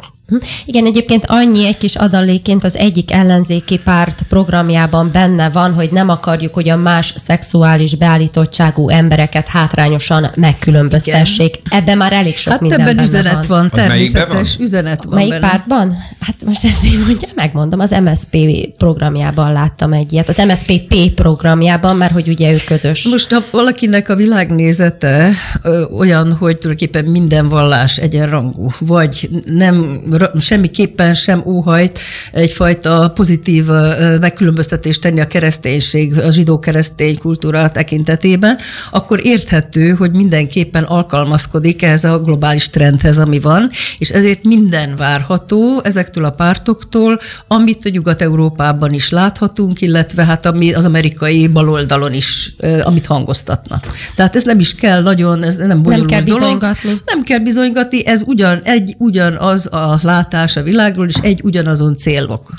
Ilyen szempontból, mint tényt kell figyelembe venni a globalizmust, tehát mi nem tagadjuk, hogy a globalizálás a világnak zajlik, mi kritizáljuk, és azt vizsgáljuk, hogy hogyan lehet ezzel szemben olyan erőket támogatni, amely ezzel szemben áll, mert ez a globalizáció nem nincs összhangba Isten tökéletes akaratával, sőt kimondom, istentelen, mert szekuláris ateista alapon áll, és a kereszténységnek a, a világ méretekben is a helyzetét alássa, nem véletlenül, hogy ahogy intenzíve vált a világnak a globalizálása, a, a legüldözöttebb vallás a kereszténység lett. Én látok ebben összefüggést, és nagyon nem is emelték fel a legbefolyásosabb hatalmaknak a vezetői az üldözöttek mellett a szavukat,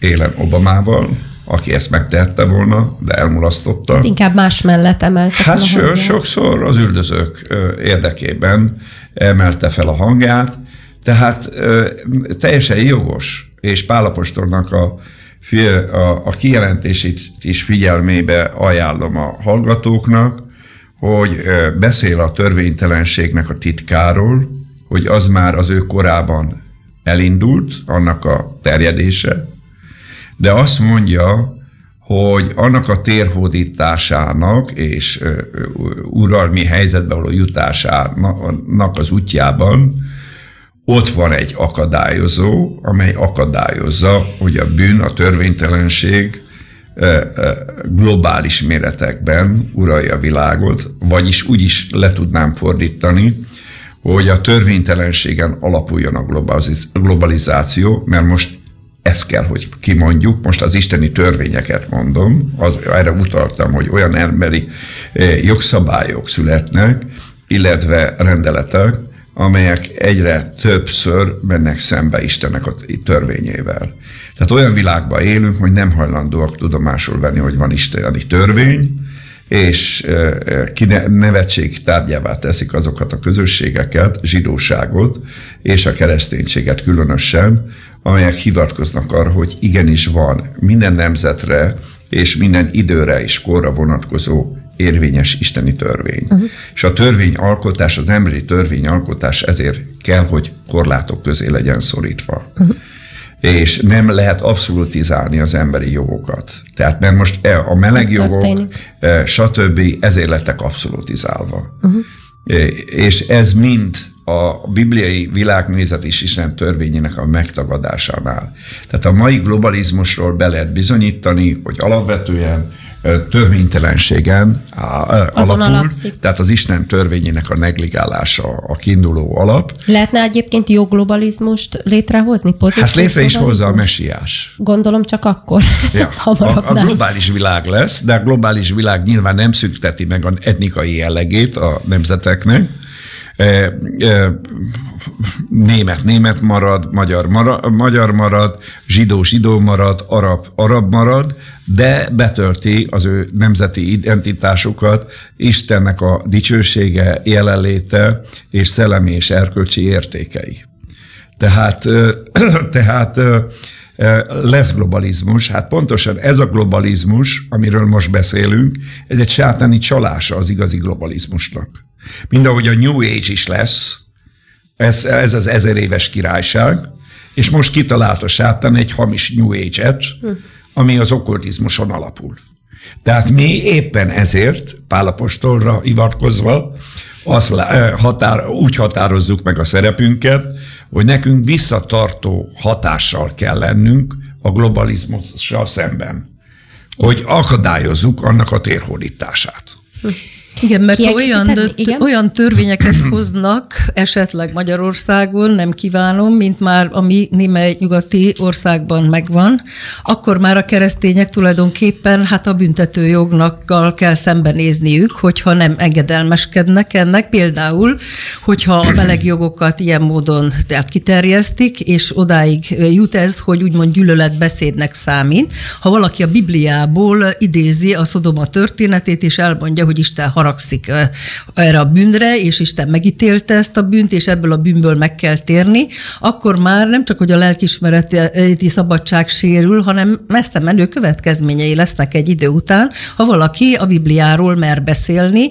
Ennek bizonyos jelei már megmutatkoznak, Igen. mert a, a nyugati sajtóban előfordul, a konzervatív sajtóban néhány olyan történet, mint egy tanárnő története a Nagy-Britanniában, akit csak a diákok kérdeztek meg, keresztény hölgy, hölgyet, hogy mi a véleménye a homoszexualitásról, és nem ő, ő hozta elő a témát, hanem ő csak válaszolt a témára.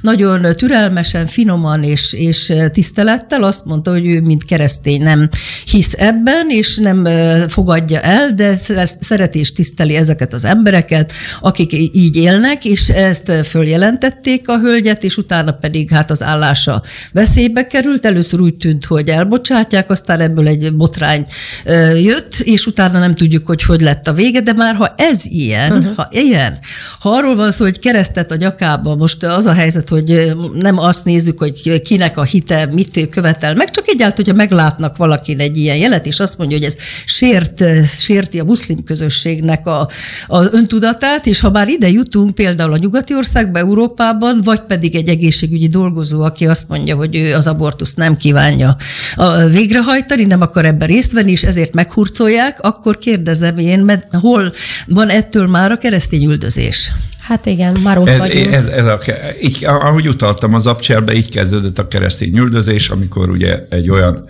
rendeletet hoztak, hogy a, nem engedelmeskedhettek az apostolok, a már a, a Sanhedrin rendelete alapján Jézus Krisztus utasításának, hogy menjetek és tegyetek tanítványokká minden népet, is, mert is betiltották Jézus nevét. Igen. Nos, Nek a hirdetését. Egy-két megjegyzés kommentben érkezett arabul. Isten áldását és kegyelmét küldjük Marokkóból. Hát nagyon örülök, nagyon örülök, és e, Isten áldja meg Marokkót, és maga az arab nemzetet. Én szeretném leszögezni, hogy én nagy tisztelője vagyok az arab embereknek. Nagyon sokszor voltam Izraelbe, és nagyon sok arab embert megismertem még a családomban is található ilyen. és tehát, és az a tapasztalat, hogy, hogy nagyon-nagyon, nagyon-nagyon-nagyon jó keresztények is, nagyon, nagyon nyitott a szellemük Istenre, és nagyon érzékeny a szellemük Isten dolgaira. Nagy szívük van, nem? Igen, igen, igen. igen. És ami nagyon szimpatikus, régen különösen még a muszlimoknál is láttuk, hogy emlékszek rá, amikor kis gyerekek voltak a, a gyermekeink, hogy a Blahán ugye emlékszel rá, hogy, hogy milyen tisztelettel voltak ezek a, a Igen, a, ezt nem tudom elfelejteni, igen, hogy amikor... előre engedtek, amikor Arabok?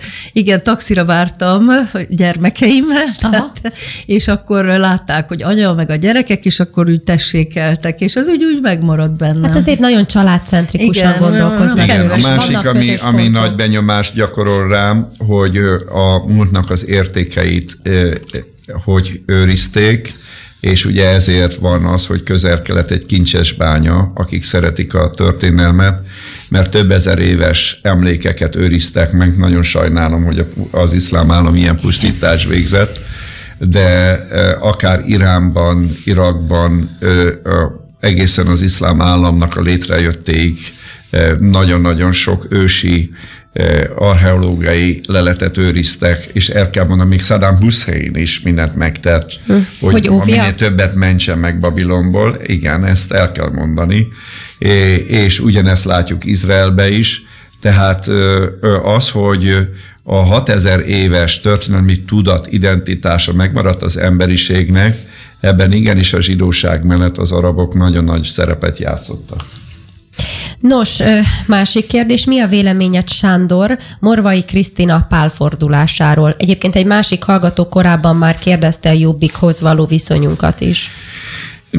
Én a, nem ismerem személyesen a Morvai Krisztinát, de az a véleményem, hogy nagyon hatékony jogvédő volt, és nemzetvédő is. Amikor voltak körülötte viták, akkor az egy a fiam jogra járt, és Morvai Krisztinának is az előadásán ment, és mindig hangsúlyozta, hogy az egyik legjobb előadó a jogi egyetemen. Hm.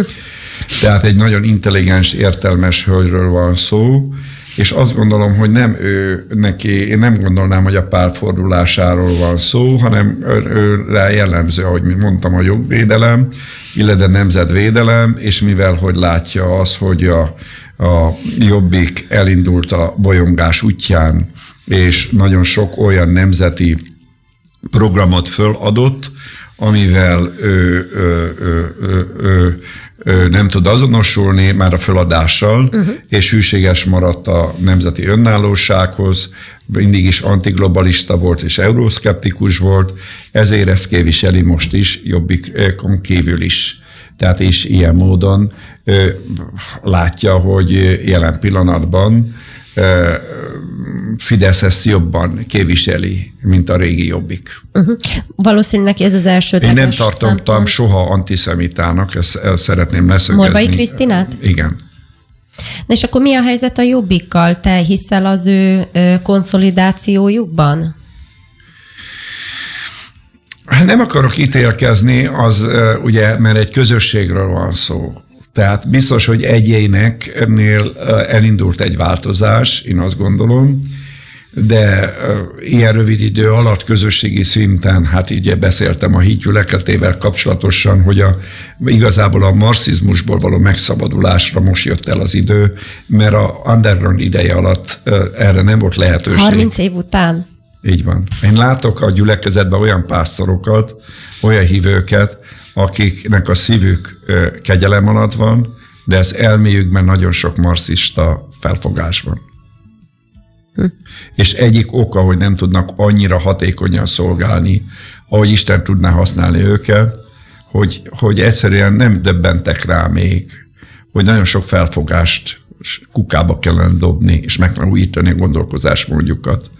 Különösen jellemző ez, akik a 80-as évek közepén tértek meg, tehát nem, akik például keresztény háttérből tértek meg, azoknál nem látok ilyen problémát. Főleg ateista, marxista, humanista családból jövőknél látok ezt, és 90-es években meg ugye kialakult egy stratégiai szövetség, főleg taktika alapján, egy, egy neomarxista párttal, az SDS-szel, ott meg ugye nekünk ez egy taktikai szövetség volt, de viszont enne, ebből a rétegből jövő keresztények számára ideológiai közösség volt. És igazából ezek most néznek szembe azzal, hogy tarthatatlan nagyon sok felfogásuk. Uh-huh.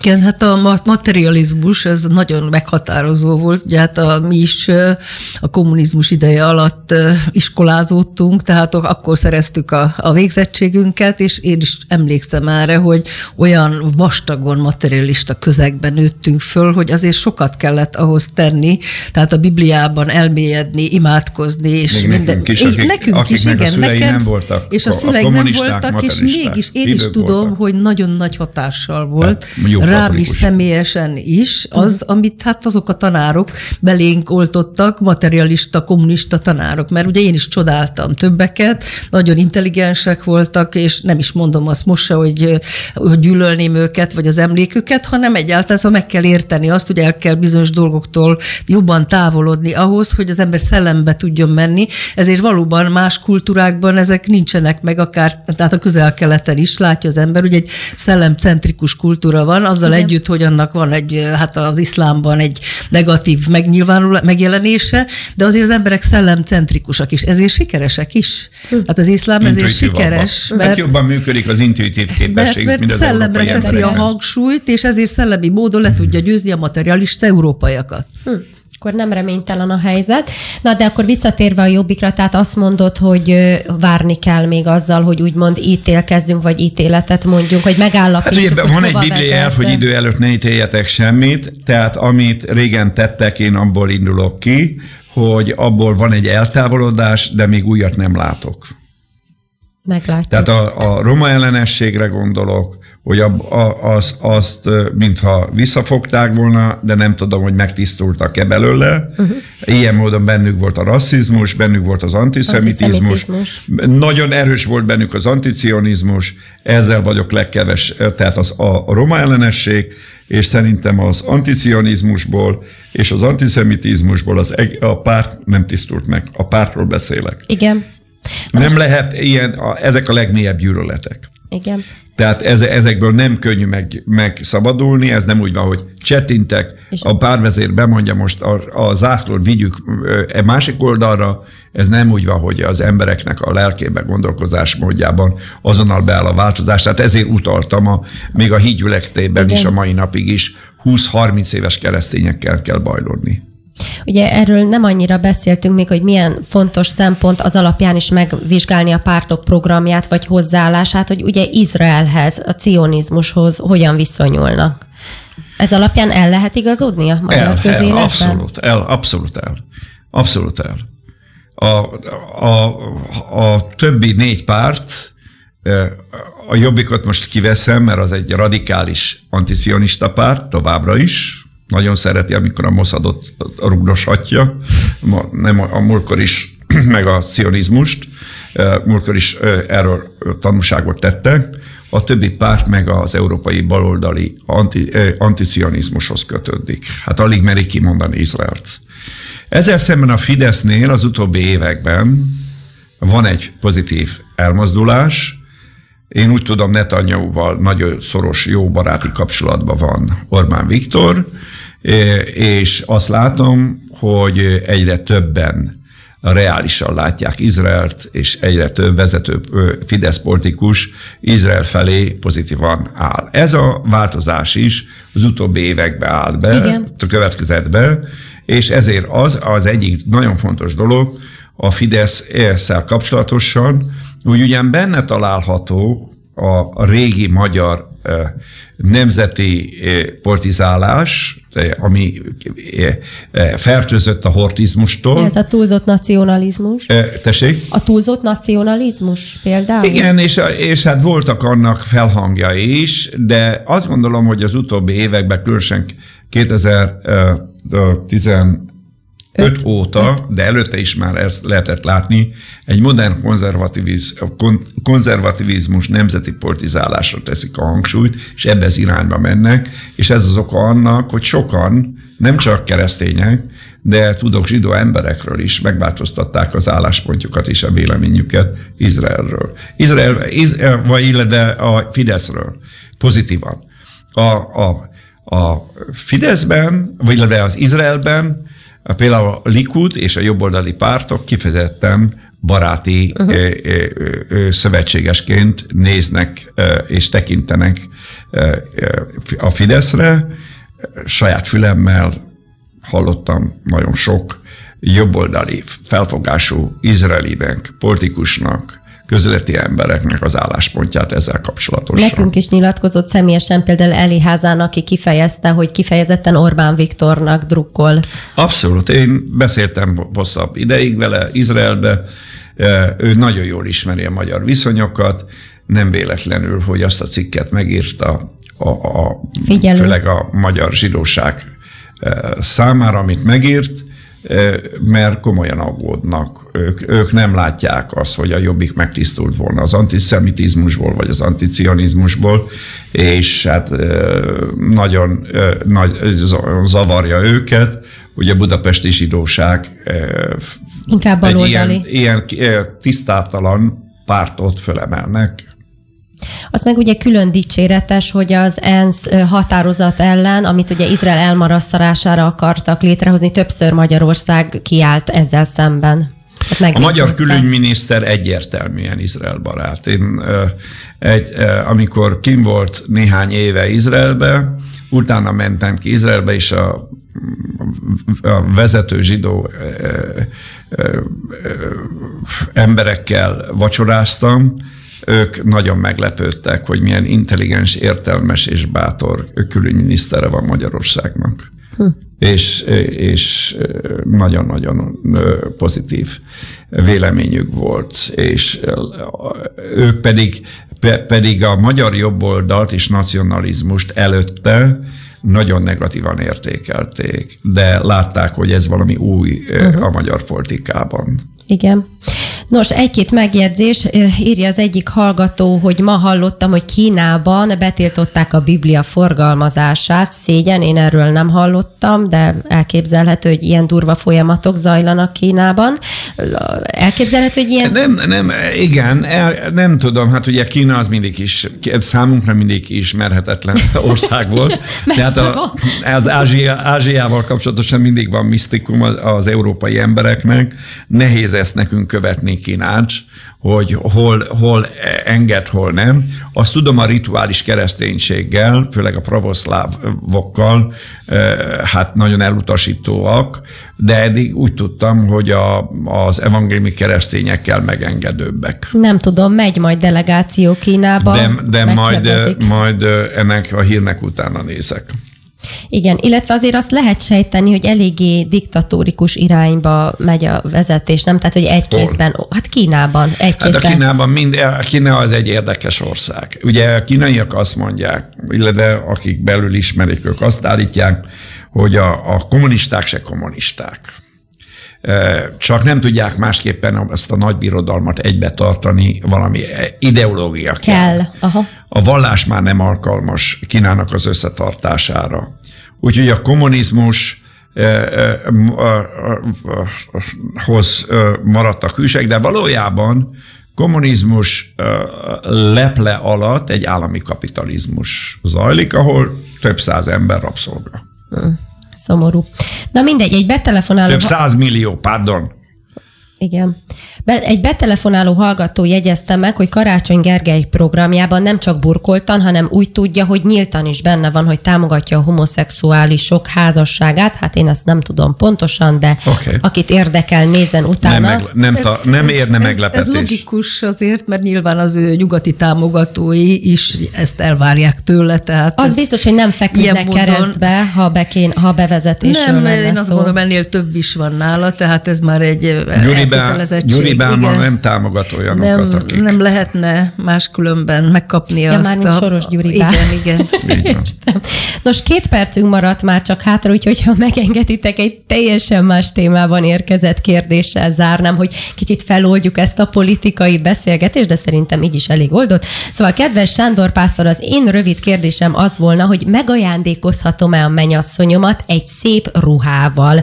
Mik az úgynevezett szabályok jegyesség alatt. Elvihetem kirándulni autóval, ha nem okoz kísértést számunkra az utazás? Sokkal olcsóbb így, mint vonattal.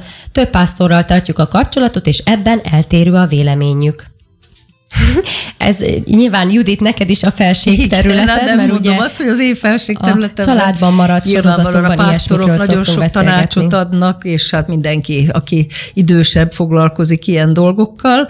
Hát, hogy ruhát adni, nyilván ez minden eset egyéni, és ezért én nem tudom, ha is nem ismerem az illetőt, hogy mit tanácsoljak, mit nem. Nyilván, ha teljesen olyan szabad emberekről van szó, és, és, és hát világosságban járnak, és így tovább, és az sem mindegy, mi milyen az a ruha, és így tovább. Na most ez az elvonult kirándulások, ezek azért nem kifejezetten tanácsolandóak, még akkor sem, ha az illetők nagyon igyekeznek mindenben el, hát korrektnek lenni. Nem feltétlenül Legalább ne kettesben, nem? Nem kettesben, és nem elhagyott valakit. helyre. Hát nagyon sok nyilvános hely van, nagyon-nagyon jól el lehet tölteni az időt emberek olyan között, társaság. és olyan társaság is van, tehát ezt sose tanácsoljuk jegyeseknek. Mert az ördög azért a kísért vezető, ugye mondja a Péter Apostol is, hogy azért óva, jó, józanok legyetek és vigyázzatok. Osztod ezt a radikális véleményt? Hát én is azt, abból indulok ki, hogy, hogy az első a ruhavásárlás az egy nagyon privát Szféra. jellegű, személyes jellegű kérdés. Nehéz erre választ adni. Én azért úgy közelítem meg, meg a tapasztalatból, nem is az, hogy szabad vagy nem szabad, hanem mi elegáns, mi nem. Tehát én azt gondolom, hogy itt, itt valóban integráció van a jegyesség ideje alatt, szellemi és lelki szinten, és az ízlés világban is elindul egy változás. Van, amikor a hölgy kényszeríti rá a férfira, fér, a völegényre, én ezt nem tartom jónak, el, ezt azonnal aláhúzom, hogy a férfi az ízlés világát a hölgyhöz igazítsa, és fordítva is. Tehát ezért én a ruhavásárlással óvatos vagyok, uh-huh. mert ahhoz, hogy, ki, hogy ezben ne zavart okozunk a másik személyiségében, hanem a személyiség fejlődését és éret, beérését, a kapcsolat beérését szolgálja, az nagyon fontos, hogy ne vezessünk be ízlést, szóval ne alkalmazunk ízlésterror. Uh-huh. Akkor gondolom, te se vettél Juditnak a jegyesség alatt ruhát. Nem emlékszem. Nem is volt pénzem annyi. Nem, lehet, hogy nem volt. Akkor mit kapott? Nem volt. Egy Biztos, hogy persze. Ajándékot vettem. Biztos, ajaj. Na majd ilyen könnyed családi témákról is beszélgetünk így hár, hármasban, igen. igen, de hát akkor visszatérve minden kedves hallgatót buzdítunk arra, hogy vasárnap menjenek el szavazni, igaz? Sándor, ezzel kapcsolatban valami zárszót. Fideszt.